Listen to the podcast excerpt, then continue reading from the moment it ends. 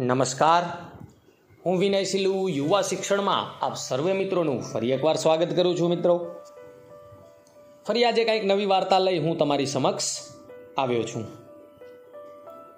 આજની વાર્તાનું શીર્ષક છે, પ્રોત્સાહન, જે રાજુ અંધારિયા લિખિત જસ્ટ એક મિનિટ નામના પુસ્તકમાંથી લેવામાં આવી છે. નવરાત્રિના દિવસો ચાલુ છે, આજે નવમું નોરતું છે. આપ સૌ ગરબે ઝૂમતા હશો, માં નવદુર્ગાની આરાધના કરતા હશો એવી આશા.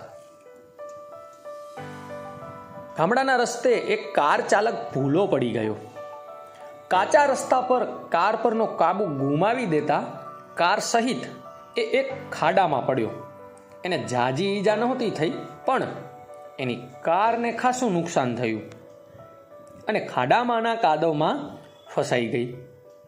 મદદ માગવા માટે કાર ચાલક નજીકના ખેતરે પહોંચ્યો. ખેડૂતે બુઠ્ઠા ખચ્ચર તરફ આંગળી ચીંધીને કહ્યું, આ મારો છોટું તમારી કારને ખાડામાંથી બહાર કાઢી આપશે. કાર ચાલકે જોયું કે એ ખચ્ચર વૃદ્ધ હોવા ઉપરાંત સાવ માય કાંગલું હતું. એમ છતાં પેલા ખેડૂત તો એ જ ગાણું ગાયા કરતો હતો કે છોટું એ કામ કરી જ શકશે. કમને કાર ચાલક તૈયાર થઈ ગયો. ખેડૂત, કાર ચાલક અને પેલું ખચ્ચર કાર ફસાઈ ગઈ હતી એ ખાડા પાસે પહોંચ્યા.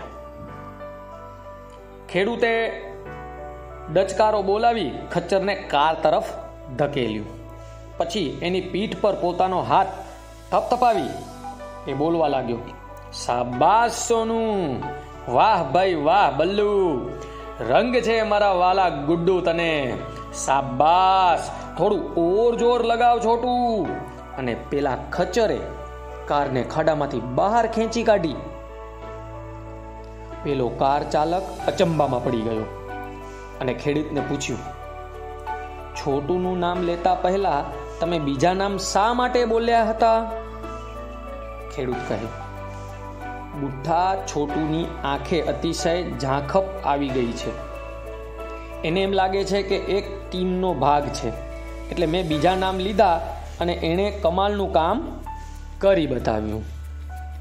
મિત્રો, બોધ એટલો કે દ્રષ્ટાંતની વિગત કરતાં એનો બોધ મહત્વનો હોય છે હરેક વાર્તામાં. લોકોમાં ઉત્સાહ, ઉમંગનો સંચાર જગાવવા પ્રોત્સાહન ભર્યા શબ્દની જરૂર હોય છે. જો આપણે પ્રોત્સાહન કથનનું સકારાત્મક કરણીમાં રૂપાંતર કરીએ, એનું રૂપાંતર જીવનશૈલીમાં પણ કરીએ, તો જીવનશૈલી છેવટે આપણું પ્રારબ્ધ બને છે.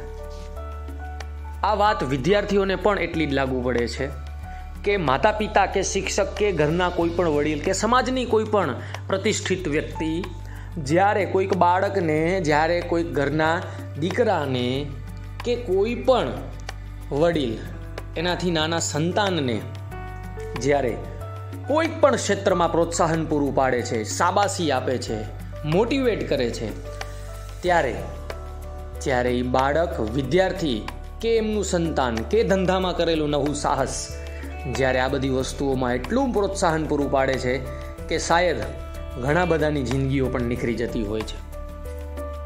એટલે ઘણે બધે અંશે પ્રોત્સાહન પૂરું પાડવું એ જીવનનો એક મહત્વપૂર્ણ તબક્કો પણ ગણવામાં આવે છે. આપનો દિવસ શુભ રહે. અસ્તુ.